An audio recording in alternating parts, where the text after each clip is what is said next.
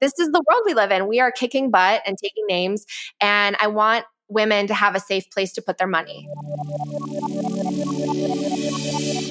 Welcome to The Lavendaire Lifestyle, the podcast on personal growth and lifestyle design. My name's Eileen, and I'm here to guide you to shine as your brightest self and create your dream life. We all have a light within and the power to create a life we love. Every Sunday, we'll share thoughtful conversations exploring how we can build a better future for ourselves and our world. Life is an art, make it your masterpiece.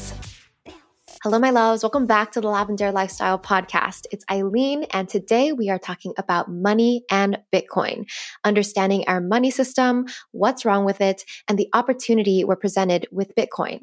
A quick disclaimer this episode is not financial advice. Our guest today is Natalie Brunell. Natalie Brunell is a podcast host, educator, and media commentator in the Bitcoin space. Her popular show, Coin Stories, features interviews with Bitcoin thought leaders about their backgrounds and conviction for BTC. She's also a video contributor to Bitcoin Magazine. I'm so excited for you guys to listen to this one. This one is a must listen, especially if you care about your financial future and being more knowledgeable about money. Hello, Natalie. Welcome to the Lavendaire Lifestyle Podcast. I am so excited to have you. How are you? Hi, thank you so much for having me. I'm doing well and it's just it's awesome to connect with you because I I know your show. I know you. So this is Yay. really exciting. I know. And I didn't know that before we got onto this interview, but I was telling you that I'm a fan of your podcast and I've seen, I've seen you on like news segments and the way you like snap back to the news anchors. And you're so, I think you're so intelligent and eloquent and, and you're awesome. So amazing. What you do is just so amazing. That is so kind. I really appreciate that. I'm trying to do my best to educate the public on Bitcoin and get everybody yeah. excited about this technology. So that means so much to me. You have no idea. yeah, no, I genuinely feel you're so good at what you do. So keep going. Thank you. Thank you. okay. So I want to ask what inspired you to start Coin Stories and what about Bitcoin was so compelling? Sure. So, first of all, I had a podcast actually before Coin Stories because I've always loved the podcast format. I come from a background of being a newscaster and a journalist where I would sometimes work all day, eight, nine, ten hours, and it would all boil down to like a 90 second or two minute video. And I guess in some ways that skill has served me because now I can talk in 90 second, you know, little sound bites about Bitcoin.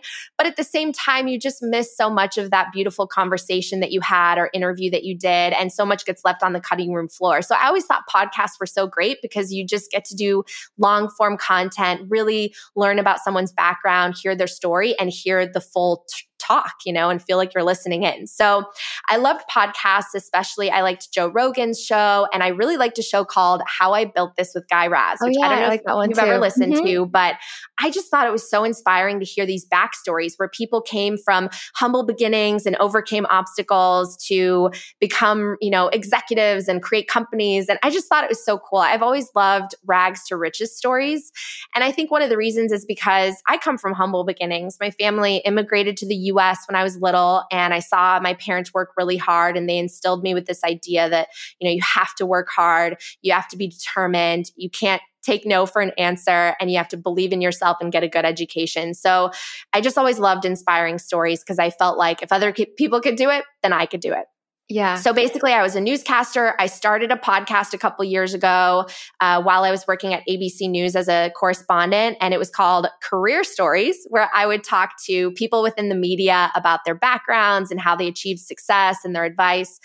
And in uh, 2017, actually, I start I learned about Bitcoin and I started to invest in it, not really understanding what it was. So I can relate to so many people out there that are like, "Oh, Bitcoin, what is it? I don't know. I'm skeptical. I hear negative headlines about it. I don't want to touch it." Because I was the same.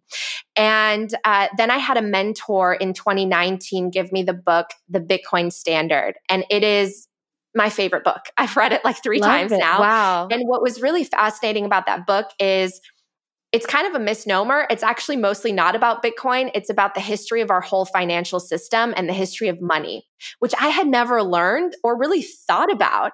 And yet I had felt for so many years like our financial system's broken and it was leaving people behind and it was just getting harder and harder to achieve the American dream or to provide for your family.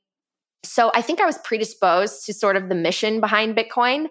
And I started to devour all this information and I decided to pivot career stories into coin stories. I decided uh. that ah. I wanted to interview all the biggest thought leaders and the people that were creating content, but also making business decisions within Bitcoin and just hear their stories, hear, you know, where they came from, how they discovered Bitcoin, what their journey was, and why they have so much conviction. And I never expected it to become my full time career.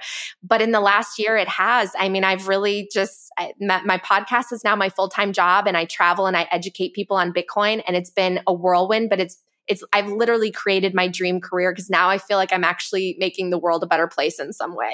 So yeah, that sorry that, that's a long-winded so answer, but no, that's perfect. There's so many things I want to touch on. I mean, when was the time that you made that switch to coin stories? So that was last year. I was collecting okay. interviews at the start of 2021, and I decided to go to the Bitcoin conference because some of the biggest people who I wanted to interview, they weren't responding to me. And and they shouldn't have. You know, I'm like this random reporter who's reaching out and I'm like, I have a podcast that I can't even send you a link to because it doesn't exist yet. and uh, and I was asking them for interviews. So I decided, oh, I'll go to the conference. I'll drop a couple of episodes there that I did shoot with people willing to talk to me, and then I'll try to meet these big folks like Michael Saylor and Saifedean who wrote the Bitcoin Standard, and I'll see if they will agree to come on my show. And it worked. Wow. it worked.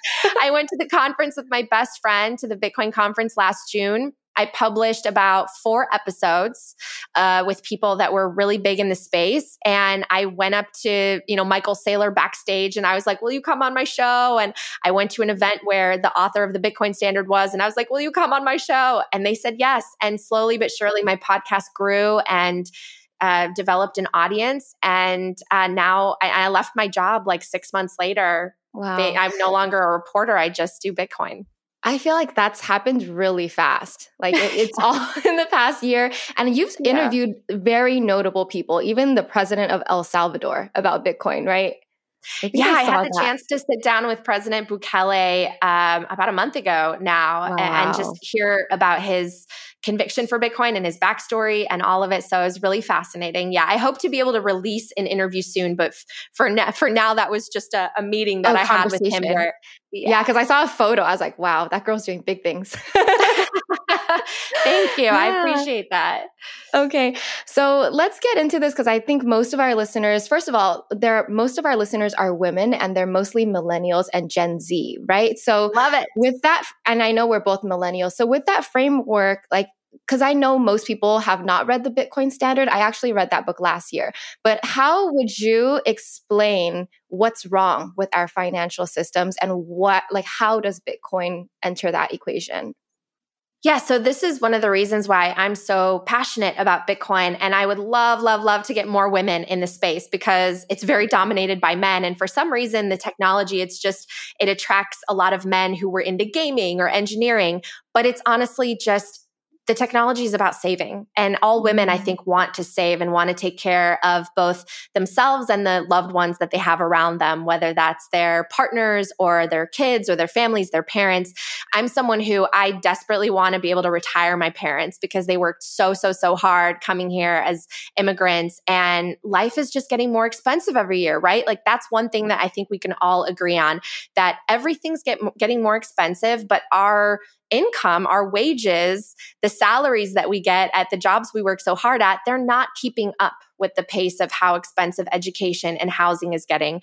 I think about my peers, my millennial peers, my girlfriends who are all boss girls and they have great positions and jobs, they're working their way up they feel like it's daunting to think about purchasing a house because everything's gotten so expensive. And so I say that because that is literally the fundamental thing that is wrong with our system and that Bitcoin's trying to address. So basically, we don't get taught in school what money printing is. We just kind of accept the fact that, you know, we all transact in the US dollar, whether it's in a credit card form or cash or, you know, debit cards. But the US dollar used to have a gold backing. It used to be backed by something that's scarce. You can't just make all the gold that you want. It's laborious to create gold and there's only a finite amount that's in the in the earth. And so we used to have a gold backing. And then in 1971, I didn't realize this, it's in the Bitcoin standard, but President Nixon took us off the gold standard. And all of a sudden, we had money that was essentially backed by nothing but the faith of the US government. And ever since then, we've printed a lot of money. And what that means is it's not just like printing, you know, the pieces of paper that go out, but it's actually depositing money into the accounts of big banks. And it's allowing for big corporations and people that are rich and powerful in this country to be able to borrow money very easily. And what that does is it creates something called the Cantillon effect, which essentially means that the people who are at the top, the people who are the richest, the most powerful, the politically connected, and the ones closest to the money printer, they benefit from that access to capital and money the most.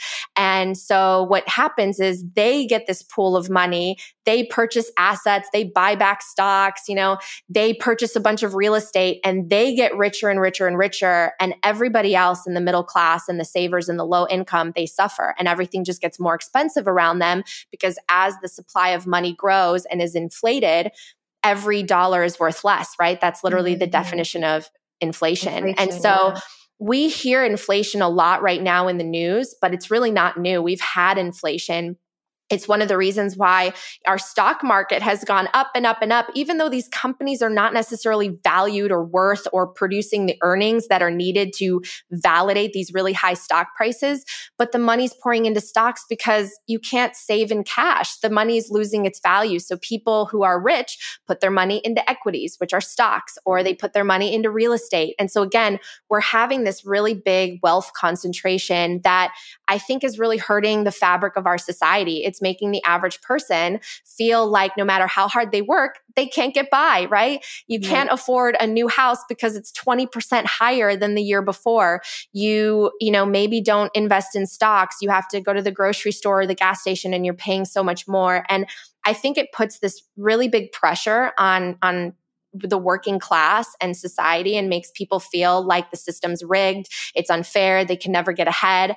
And if we created a system of money that was ex- extremely controlled by regu- like rules and and engineering and computer science as opposed to say powerful people that can print as much as they want. And there was a finite supply a finite amount that couldn't be printed more. We would actually create a more fair system because no one would have disproportionate access or an advantage in that system. The rich wouldn't just get extra printed bitcoin because that that concept wouldn't exist. And i think it would allow us to sort of balance um, this this debt driven financial institution and and situation that we're in. And that's my hope with bitcoin is it would provide us with the ability to sort of rebuild our economy based on hard money that can't be debased or devalued or printed. And it would be based on the value that people put into the economy, right? So, like, hopefully you could work as a hairdresser or auto mechanic or accountant or doctor or whatever, and you could put your money in the bank and you would see it go up in value and things get cheaper around you, as opposed to the opposite, where you put your money right. in the bank, it goes down in value and everything gets more expensive. So, I know that's a very long winded answer, but it's literally the reason I'm passionate about Bitcoin because it's this beautiful technology network network that's enable, enabling people to transact from one part of the globe to another with no third party, no government, no corporation, no one in between, just that person transacting via technology to another. And the money is fixed in terms of supply and it's programmed to be scarce so that it goes up in value as opposed to down. Right. I know it, it's a complex answer because it's a complex issue, but I, I I'm determined to teach all of our listeners about how money works and why hard money like Bitcoin is better than the soft money we have right now, which is all of our currencies. Um, can you explain deeper why this current system benefits like the wealthy, right? The people who are able to buy assets versus like the regular person, and how? Mm-hmm. Yeah, may- maybe just a little bit more so that we understand. Yeah. So completely. So the Cantillon effect in money printing, it is so, so, so complicated. And I feel like it was almost designed that way, right? Yeah. So it was designed to like reward the people who had who were closer to the government mm-hmm. or the money printer.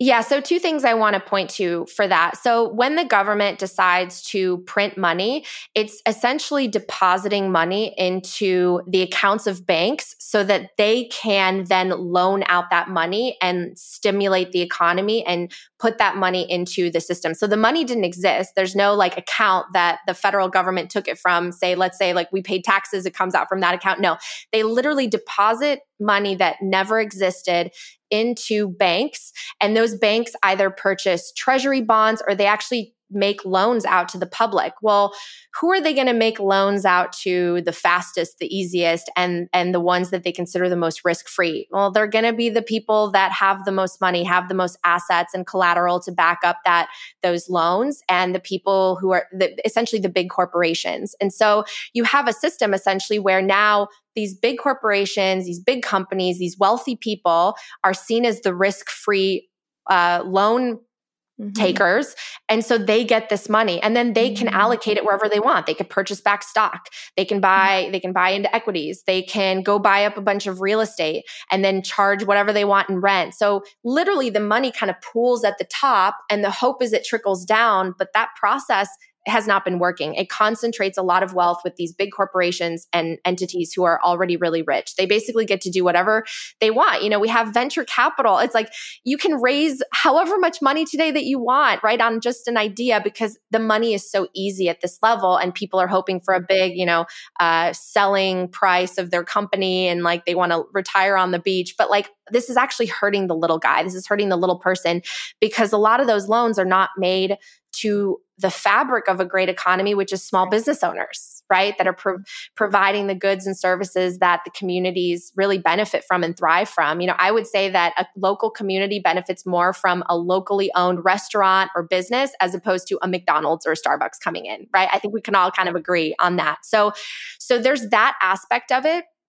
Um, and then I also want to say that with money printing, I just think that it it causes people to think that they should vote for people who promise to just spend more and kind of create this money out of thin air that doesn't exist because they sort of benefit from it. And so what I mean is a politician's probably going to be more easily elected if they say, "Hey, if you if you sign me up, I'm going to make your school free and yeah, this free and I'm going to hand money. you a check and do this." Mm-hmm. But the problem is someone has to pay for that at some point, right? Mm-hmm. So we're kind of kicking the can down the road with this massive tab that's placed on millennials and then the generation after us and the generation after us. And we're seeing everything getting more expensive because this bill is racking up that the government has created. We're now $30 trillion in terms of unfunded liabilities in this country because politicians came in and they probably had great intentions. I don't want to I'm I'm really like apolitical. I'm kind of skeptical about both sides. Mm-hmm. But they mm-hmm. come in and they say, "Hey, I'll fix it. I've got this. I'll spend billions yeah. on this."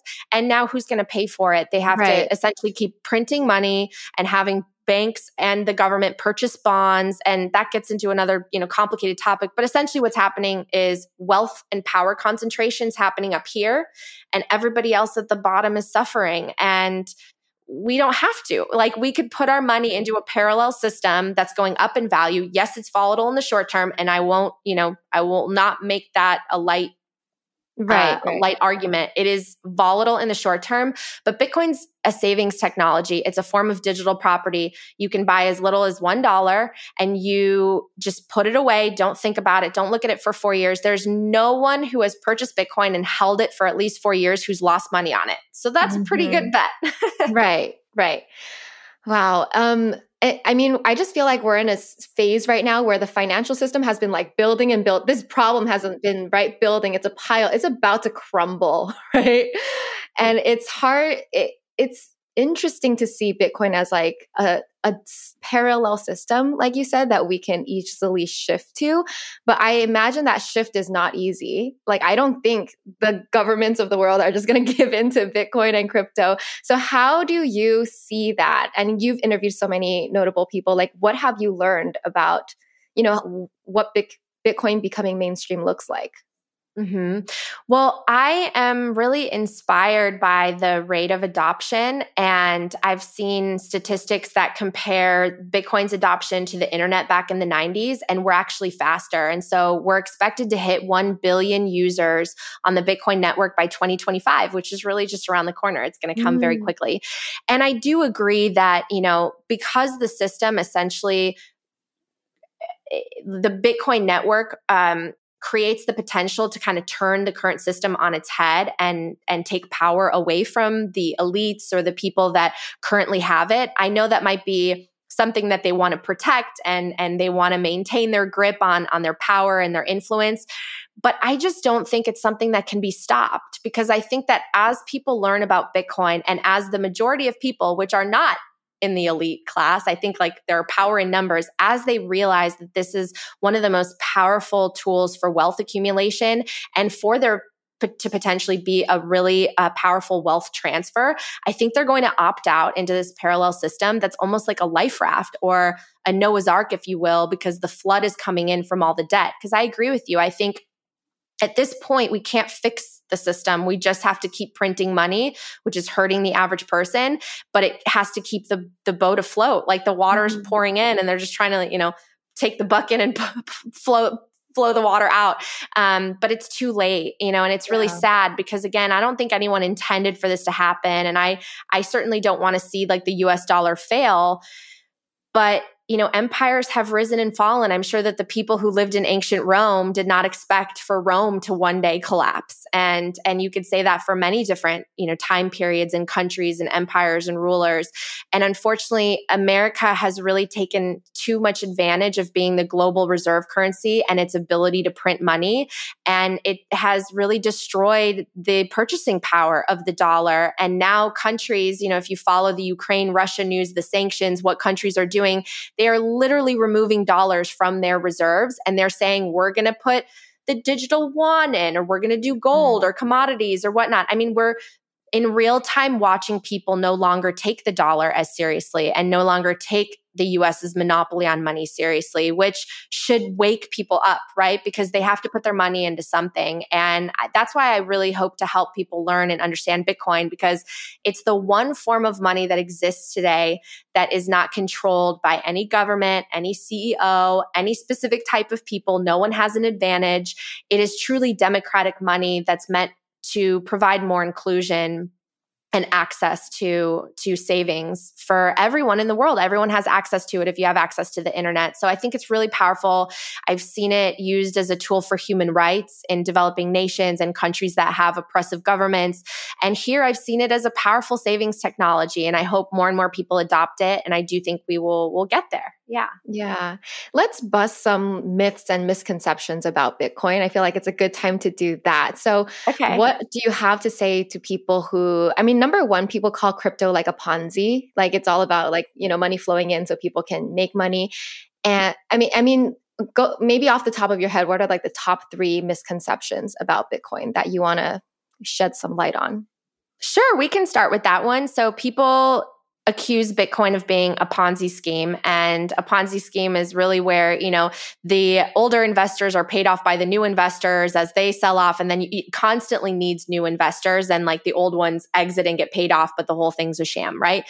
Um, well, that's definitely not happening because people within Bitcoin and the the statistics and the on-chain metrics show this, they are holding. There is no one just like selling off and piecing out. People are holding their Bitcoin and as new people come in, everyone benefits because the price is going up and again, it's a scarce finite amount. So once you accumulate a certain amount of Bitcoin, like you will never you you you don't have to ever get rid of that. You don't have to ever necessarily sell it because it'll go up in value and people almost envision a world where you'll be able to take out loans against your Bitcoin, but as the Bitcoin goes up in value, you won't even necessarily have to pay back, you know, you won't have interest on the loan the way that yeah. we do in our credit based system. So Um, I would actually argue that our traditional system is more like a Ponzi scheme because, again, it just benefits the people at the top and the little guy tends to lose. And we have these booms and busts and financial crises, and they always hurt the people who are savers and pension holders and uh, people who are in the middle class or low income. So I would argue that that's a Ponzi scheme. However, I also really urge caution around tokens because right now anybody can try to create a cryptocurrency. Mm-hmm. There have been people say that, oh, you can copy Bitcoin. You're right in a sense because Bitcoin is open software protocol. Literally anyone can look at the code and copy it. But the reason they can't recreate Bitcoin is because of something called the network effect, where Bitcoin has grown over the last 13 years to be distributed and decentralized around the whole world.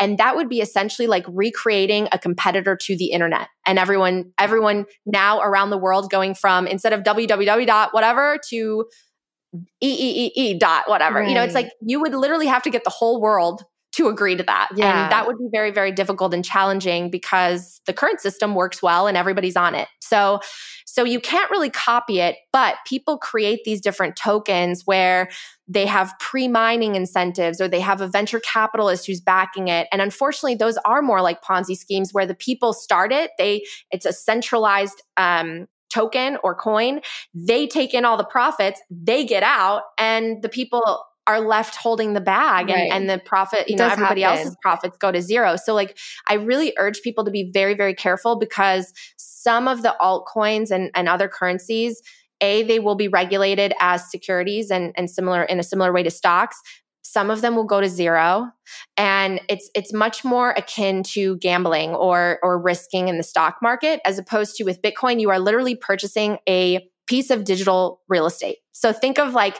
think of Bitcoin as 21 million plots of land in cyberspace, and you are por- purchasing like a portion of that land, and no one can ever take it from you. It is property, it is yours. It can't be confiscated, it can't be debased, it, there won't be more of it. It mm-hmm. is precious, scarce real estate. So, very, very different. Um, so, yeah. I think that's one misconception.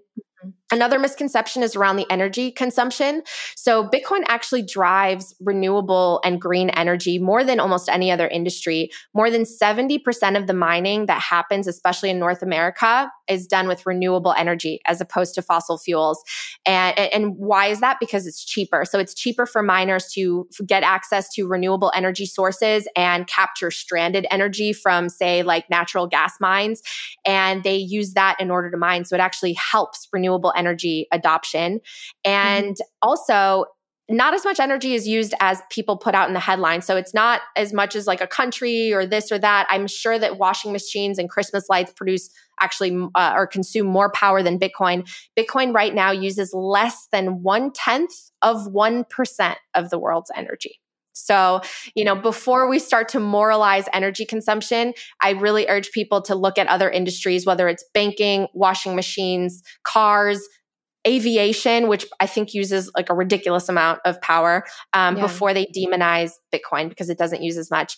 And then the last uh, myth I would dispel is probably just the idea of all this nefarious activity. I think First of all, cash is still primarily used in nefarious activities as well as the banking system. And there's so much fraud. There's so much, I mean, I'm sure all the people that are watching your show at some point had a credit card that was stolen or they had to figure out something with the bank. There's so much fraud that happens in general in the system at large. And what's unique about Bitcoin is Bitcoin's blockchain is a public ledger of transactions that literally anyone can access. And there's a growing industry in forensic analysis of blockchain. So people could actually probably track down purchases and transactions within the Bitcoin network easier than in the legacy financial system because mm-hmm. go try to audit Chase right now, right? I can't mm-hmm. I, I can't go on a website and see all the transactions that are happening on the Chase network, but I literally can go onto the Bitcoin network and see every single transaction as every block is made. So yeah. I think it's actually a more transparent system uh, than legacy. So those are kind of, I think, the three big things I want to dispel. Yeah. No, thanks for bringing those things up. I think those are the biggest things that people think about. And people don't realize everything is public on the blockchain. They think it's all like secretive. No, it's not. all of your yeah. transactions are public. And the, yeah. en- the energy environment thing is interesting too, because I, I almost feel like there's like a subversive reason that, well, I don't know. Why do you think media portrays Bitcoin or crypto in that negative light? I think it's because you, when you follow the money, there are a lot of companies that benefit from the system the way it currently is. And maybe they don't want to drive these renewable sources, or maybe they want to maintain their mm. grip on, on that sector or that industry.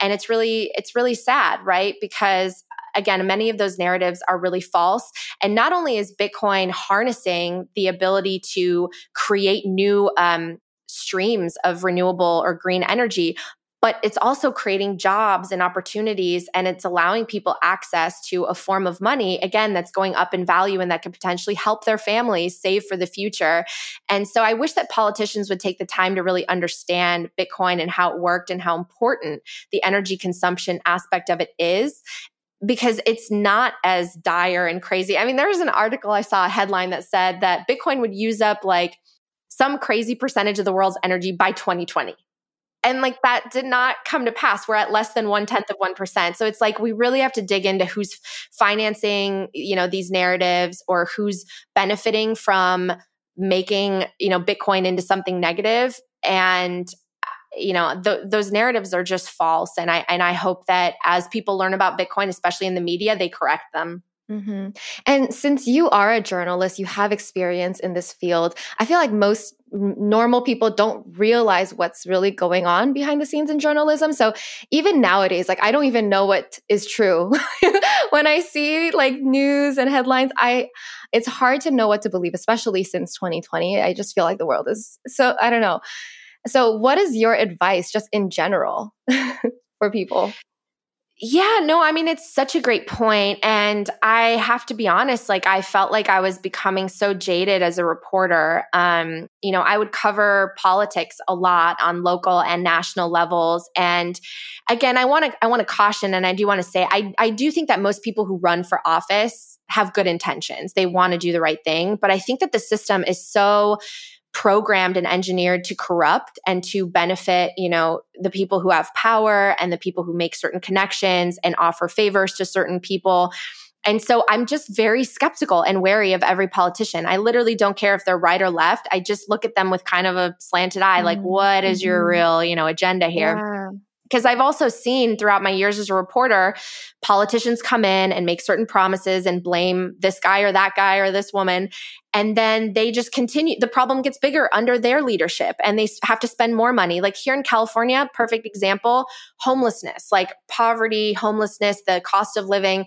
Every year, someone's like, it's this guy's fault. It's this person's mm-hmm. fault. It's this person's fault. I'm right. going to fix it. I'm going to spend billions to create new housing and da da da. Well, guess what? Every single year, our problem's getting bigger and I don't know where the mm. money went. Clearly, some rich developers got it, uh, yes. but it's not helping the actual problem. So something's fundamentally wrong. And I'm just so skeptical of politics and what yeah. these people say. And so I think that filters into the media because I think today we have a situation where the media is a little bit too close to to politics. I think they're they reinforce narratives that are coming out of the elected offices and the White House without being as skeptical as they need to be without holding their feet to the fire and asking more questions. And I don't know where that changed. I don't know why that is because I always saw journalism as a very noble profession to be kind of like that fourth fourth branch of government and serve as a watchdog and it's one of the things that attracted me to the industry, but I just don't see that happening anymore. I see it kind of like this agency said this or the White House said this, so blah, it's fact. And it's like, mm-hmm. no, it's not. You know, we have to dig in a little bit more because a lot of these people are, you know, essentially doing PR to make the government or whatever they did in elected exactly. office sound better than it actually is. And what's also disappointing that I'm sure you've noticed is these politicians keep failing up and they're in office like 30, 40 years. And no one, you know, even if scandals have come out or they've wasted public money, they just keep moving up in terms of salary yeah. and position and retire on a fat pension or never retire because they're like 80 and still in office. Mm-hmm. and like what, you know, has the average person benefited from having them in office? And it's so hard to get incumbents out. So I, yeah, I, I, became kind of skeptical of my own industry and it's been really rewarding to go out on my own because I can choose the content, the stories, I can really vet it. I take personal care and responsibility in doing that. So I guess I would just urge people to be more um, skeptical and to question things more and do their own homework. And there are so many I know it's so saturated, right? We have so much information out there, so many channels, but like find one that you trust that you feel like is actually telling you something without an agenda to just make money and wanting to help you. And there are sources like that, whether they're independent or maybe they are within the the, the mass communication, mass media world. Like find those sources. Um, but always, you know, we have that saying in Bitcoin: don't trust, verify. Like. Mm-hmm take the information in, but always question it and try to verify it for yourself. So I hope that advice helps. Yeah, no, that's great advice. It's hard. I, it, can be hard to know how to function. And this is when I hear you talk about that, it just makes me so like frustrated, but like I don't even know what I can do about it. I know? know? I know. that well, that's, you know, honestly, I, I, love that you said that because that's one of the things that's given me so much um, hope and lightness is when I found Bitcoin because before Bitcoin, I saw our country getting more and more divided. I was mm-hmm. reporting on these stories where, you know, every year the problems are getting worse. I'm reporting on the same, you know, horrible situation but with different faces and it's it's hard not to like, you know, internalize a lot of that and feel like the future feels hopeless. Like my friends can't afford houses and they don't want kids because they can't afford families and like poverty's increasing, homelessness is increasing. And I literally saw the world through this very gloomy lens and i was like I, I, you know this is difficult. Like i don't know how we get out of this and i don't know how to get to that place where you're you're one of the people that don't have to worry about this problem. And then i discovered bitcoin and it was literally this beacon of hope for me where we can change the system we can change it through technology we can have a system of regulations and rules without these rulers that are just taking advantage of all of us. And it's it's providing us with the hope that we could plan for a future and provide and save and like invest in our lives and our families. So I don't know, Bitcoin makes me really excited and feel good about the idea of the future. Whereas before I, I felt like, I don't know, like how am I how am I gonna survive in this crazy world?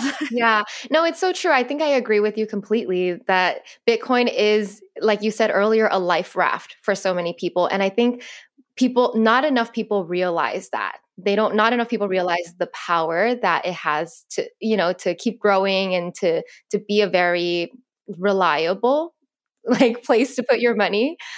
Yeah. Okay.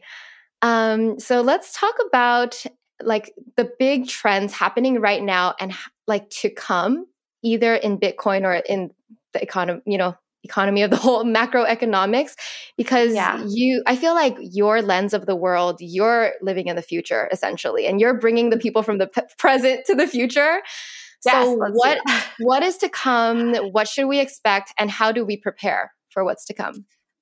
Yeah i think that's a great question. I mean i I feel like so many people still need to learn about Bitcoin. So that's sort of where I've I've decided my mission is is to bring mm-hmm. the people that don't understand it and own none of it or or are very skeptical still yeah. to really embrace it and and feel a little bit more comfortable understanding how the technology network was built and why and why our financial system sort of broken. So I'm really passionate about that because I think that once people get on the Bitcoin standard and start to accumulate, then they can start to plan for a future where they can make investments or think about you know the kind of job that would make them feel really fulfilled and um, what kind of goods and services that they can provide i just think it spurs i think saving in general being able to save for your future just spurs the ability to plan to innovate to become entrepreneurs to take risk and i just i see that as like a world of a lot of potential and a lot of beauty and opportunities before we go on, let's take a break to hear about today's sponsor. So, this podcast is sponsored by BetterHelp. People don't always realize that physical symptoms like headaches, teeth grinding, and even digestive issues can be indicators of stress, not to mention sleeping too little, sleeping too much, undereating, or overeating. With the way our modern lives are, stress seeps into our everyday in so many ways technology, notifications, endless to do lists. A lot of us have gotten in the habit of being stressed all the time because we forget or don't even know how to relax our bodies. So, in a world that's telling you to do more, here's your reminder to take care of yourself, do less, and maybe try some therapy. I've been using BetterHelp for the past couple years, and through therapy, I've been healing my tendencies to put too much pressure on myself. When you're so used to functioning one way, it becomes the norm. And so it's helpful to have someone come in and tell you that you can change how your mind has been wired, and it's okay to relax. BetterHelp is customized online therapy that offers video, phone, and live chat sessions, and it's much more affordable than in person therapy. If you want to give it a try, BetterHelp is giving the Lavendaire Lifestyle listeners 10% off their first month at betterhelp.com slash TLL. That's B-E-T-T-E-R-H-E-L-P dot com slash TLL for me, I just I think that in the future there's going to be a lot more opportunity, especially economic opportunity because we have a system now of hard money that goes up in value. I think that it will drive opportunity in different countries like El Salvador that was the first to adopt Bitcoin, and I also think it's going to drive a lot of entrepreneurship and innovation and competitiveness here in America where we have a ton of mining and we have companies that are being built to, to support infrastructure and to support um, things like the Lightning Network, which allow people to transact really quickly and have the transactions settle more quickly on a secondary layer essentially of Bitcoin. So I think there's just going to be a lot more adoption, a lot more opportunity to spend your Bitcoin in different places, earn income in the form of Bitcoin. Uh, uh, purchase a house maybe while using Bitcoin as collateral for, for your loan. I just see a lot of growth in the space in the future. And I just think that it starts with just like that, that accumulation, dollar cost averaging, just purchasing a little so that you can start to save and watch it grow in the future. Mm-hmm. And I just really encourage people to really take, I mean, really take inventory. Like, where am I putting my money?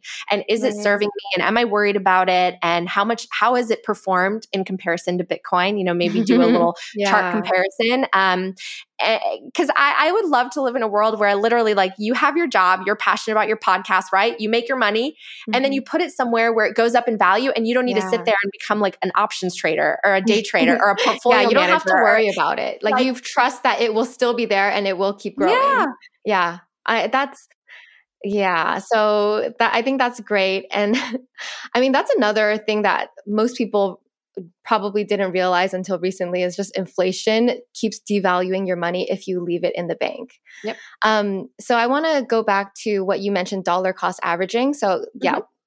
Can you explain what that is? And is that the best way for people to get started with Bitcoin?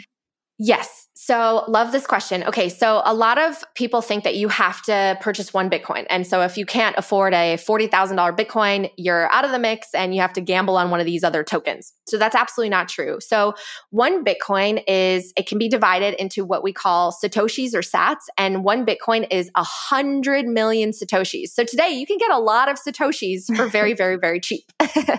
so, you can purchase as little as a dollar's worth of Bitcoin or $10 or $15 And because the price is volatile and it goes up one day, it goes down the next day, dollar cost averaging is basically saying, okay, I'm going to put in, let's say $10 every single week or $50 or 100, whatever you can afford. And basically you purchase that amount automatically and it hits different price levels. So maybe one week you bought it a little high, but the next week you bought it kind of low. And so at the end of the year, you sort of have a dollar cost average, your average price per Bitcoin that takes advantage of sort of the swings in either direction, but you don't have to, you don't have to really time the market. You just kind of put put money in at the same time every single week or month and allow it to accumulate over time. And I, I, mentioned earlier, if you look at the performance chart of Bitcoin, not only has it outperformed literally every single other asset over the last 10 years, the S&P, Apple stock, Google, Tesla, all of it, Mm-hmm. But also within a four year period, if you purchase Bitcoin at any price, after four years, you have not lost money. Whereas with other, you know, assets and tokens and all of that, you can't say the same. But literally, if you hold it for a four year period, um, people have only made money in bitcoin which which is great to hear because yeah. what you said is absolutely true right you if you put your money into chase at, at the end of the year you get 0.001% interest so maybe a couple pennies yeah, yeah. and with inflation you lost six, seven, however much percent inflation is. So, yeah. you know, you're trying to you're trying to outrace inflation at this point, and Bitcoin, it, the performance has really just spoken for itself. So volatile in the short term, but you can take advantage of it in either direction through dollar cost averaging, and then just zoom out. You just have to have a long time horizon and see right. it as a long term investment. Right. Love it. Thanks for that advice. And then lastly, I do want to talk about like getting more women in crypto and your mm-hmm. experience mm-hmm. as a woman in this space cuz I mean, you caught my attention because you're a woman. There's it's hard to find women who are bold enough to do what you do and talk about Bitcoin. So so yeah, your your thoughts and experience on that. Yeah, so this is a, uh, an area that I'm super passionate about as well because I just think that Bitcoin sometimes feels overwhelming or intimidating or geeky or too techy for right. women. And I think I looked at it that way at one point too. But it's super approachable because literally all you have to look at it as is a savings technology, a way for you to take your money that you earn and put it somewhere that is um, a form of property and that's going up in value and that allows you to plan for your future. I think that's so important for women because we all work really, really hard. We all have different aspirations and ambitions. And so many of my girlfriends, like, I admire them so much. They're just kicking butt. They're up early. They're, you know, out late. Like, they're making more than their boyfriends. You know, like, this is the world we live in. We are kicking yeah. butt and taking names. And I want women to have a safe place to put their money. I, I really want that. And so, the space right now is about 85% men, 15% women. It's growing, yeah. but Bitcoin has no gender, it has no nationality, it has no language. Like Bitcoin's for everyone. And I just really encourage women to take the time to study it a little bit and embrace it as this like great tool for savings so that they can afford what they want to afford. You know, we all yeah. have things that we want to spend our money on, whether it's vacation, like for me, it's vacations. Like I want to yes. take some nice trips that I can enjoy. I love, you know, a good experience and I want to be able to plan for my children in the future. Um, there are some, you know, beautiful clothes that I'd like to have. Right. I, I mean, it's just so hard to plan for that today, I think, in our current system. And Bitcoin, I think, offers us a chance to really be able to save. And mm-hmm. so I hope mm-hmm. more women embrace it and join us so that we can I have, you know, that. Cool girl gang in this space. I'm all for it. Sign me up. Um, I love that you position it as like the perspective is it's a savings technology because I think most people would think, oh, Bitcoin is like investing in something very risky. And and yep. I think women shy away from talking about investing in finance because it's just that I think that's just how the proportion of people are and completely yeah Bitcoin, yes. you know, Bitcoin attracts a lot of traders, which is very male dominated. Bitcoin attracts a lot of engineers because it's literally engineered program money mm. that's male dominated. Mm-hmm. It attracts a lot of people who are gamers. That's predominantly male dominated. And I will, you know, when you move all of that aside, you realize that at the end of the day, Bitcoin is literally a turbocharged savings account. It is like plugging your money that you make into a charger and supercharging it for the future so that you can you can plan and and, and relax a little bit uh, so I, I, really am excited about that. And, um, you know, one thing that I do want to say is I want to kind of create more women's events and um, just allow us to network because I think the power for women of community is just really strong and, and it's really important to us. And so I held an event in Miami at the Bitcoin conference like two weeks ago. It was the Women in Bitcoin brunch, and we filled up this this beautiful hotel restaurant with all these women who are passionate about Bitcoin. Some know more about it, some know less. You know, some you know had their partners just like get them in. But like it was so awesome just to connect and network and see that we can be passionate about this too and get excited and bring more women in. So I think there's so much opportunity there. And I definitely want to do whatever I can to drive adoption with women for sure. Definitely. Since we're entering kind of like a new system with Bitcoin, it's like we want to give ourselves that chance to level the playing field because our current system, there's that disparity, right? That mm-hmm. income gap and that yeah. So, so this is our chance. If we want to level the playing field, like get in, learn about it. Don't don't shy away from it because it's already 85% men. Mm-hmm. You are mm-hmm. so spot on. That is the perfect way to look at it. The people who are the earliest adopters of any technology benefit from it the most, mm-hmm. right? Like if you purchase Google stock back in the 90s, you're on fire right now, right? Like you're doing well. So the the women who get it, this is a huge huge economic and financial opportunity. It is probably the greatest financial opportunity for this sort of wealth transfer right. that's ever existed. So I want more women to come on board because we need women that mm-hmm. have the ability to preserve the value of what they earn and and they deserve that and we work really hard. So I yeah, I would love for more women to get into the space for sure. Definitely. And my last question for you is Has there been any surprising, I guess, what's the most surprising or interesting thing that you've learned since diving into Bitcoin and doing your podcast? Oh gosh. I mean, I just I love that this is such a learning process constantly. Like I feel like I'm always learning more with Bitcoin, but I do really think that for me the biggest eye opener and the most compelling argument for why we need something like Bitcoin and it can save us from a lot of the problems that exist is really understanding money printing and and how our current system works because nobody tells this to you in school. Mm-hmm. Nobody tells it to you on the news. I, I went to really good schools. My parents like made me work really, really hard. So I went to good universities here in America and I worked really, really hard and I studied. I got good grades. And I also worked in traditional news. I worked for media outlets and covered everything under the sun. And yet I never learned about money printing and how our system historically was set up until I learned about Bitcoin. So that's what I really, you know, that's what I hope to help people understand because I get it. Like none of us have this information. It's like hidden mm-hmm. from us because yeah. it's just the way Even, we sort of accepted the system to be. Like even my education, I went to USC. I, I majored in business and I took economics yeah. classes, right? And I learned in the Bitcoin standard that there's different schools of economics, and what we're taught in college is like the the school of econo- economics that believes in money printing. Like there's different beliefs and it's it's not hard fact it's not truth it's, they're just theories and so we've been functioning off of just a guy's theory and that theory could be wrong it's it's messing everything up and that's that's something that yeah we're not taught we don't realize that our books could be biased our books could be wrong yeah. yeah. No, that's that's so true. I'm glad you brought that up. Yeah, you I mean this, you know, for for people that are not super familiar with Bitcoin or haven't read the Bitcoin standard, talking about like Keynesian versus Austrian economics is probably going to sound like what are they talking about? Yeah. But it's so fascinating when you learn about it because and there the are there are different schools of, of thought. Like it's incredible yeah. how yeah, how influential these theories are and nobody really knows where this like our money and our system comes from. Yeah. Yeah. You know, it's really interesting. I heard a really great interview with Michael Saylor just a couple days ago. He was on a podcast and guys, I'm constantly learning and like devouring stuff in this space. Like it doesn't stop, right? Like I'm constantly trying to learn and understand more. And Michael Saylor said something about how he would give a D rating to the current economists that exists because they do all have this mentality of it's good for government to just spend, it's okay to have inflation. And the result has been a world where the purchasing power of our dollar is constantly decreasing and the cost of everything around us is going up. So it leads to people being very frustrated and unable to afford a life when they graduate school. And so he pointed to, you know, the idea of real estate going up. He says that traditional economists and the media say that that's a good thing, right? The real estate market's going up, so that's supposed to be healthy and good but how does that help you know a kid that's graduating from college entering the working world who wants to buy a house and can't and has to become a renter and pay way too much of his income on rent to some rich landlord, right? Like all of a sudden our system is so skewed and what's supposed to be good is bad, but what's bad is supposedly good. And I really urge people to question that.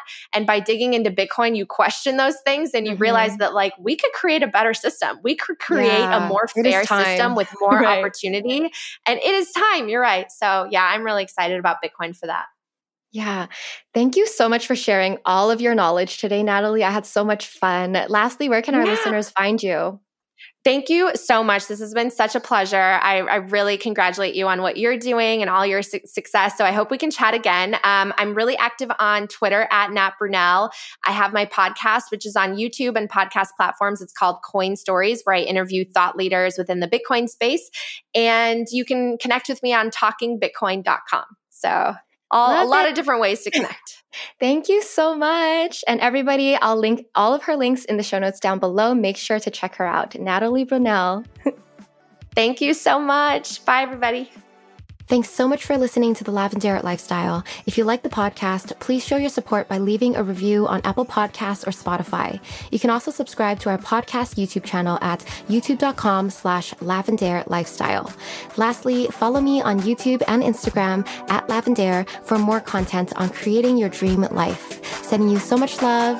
Bye.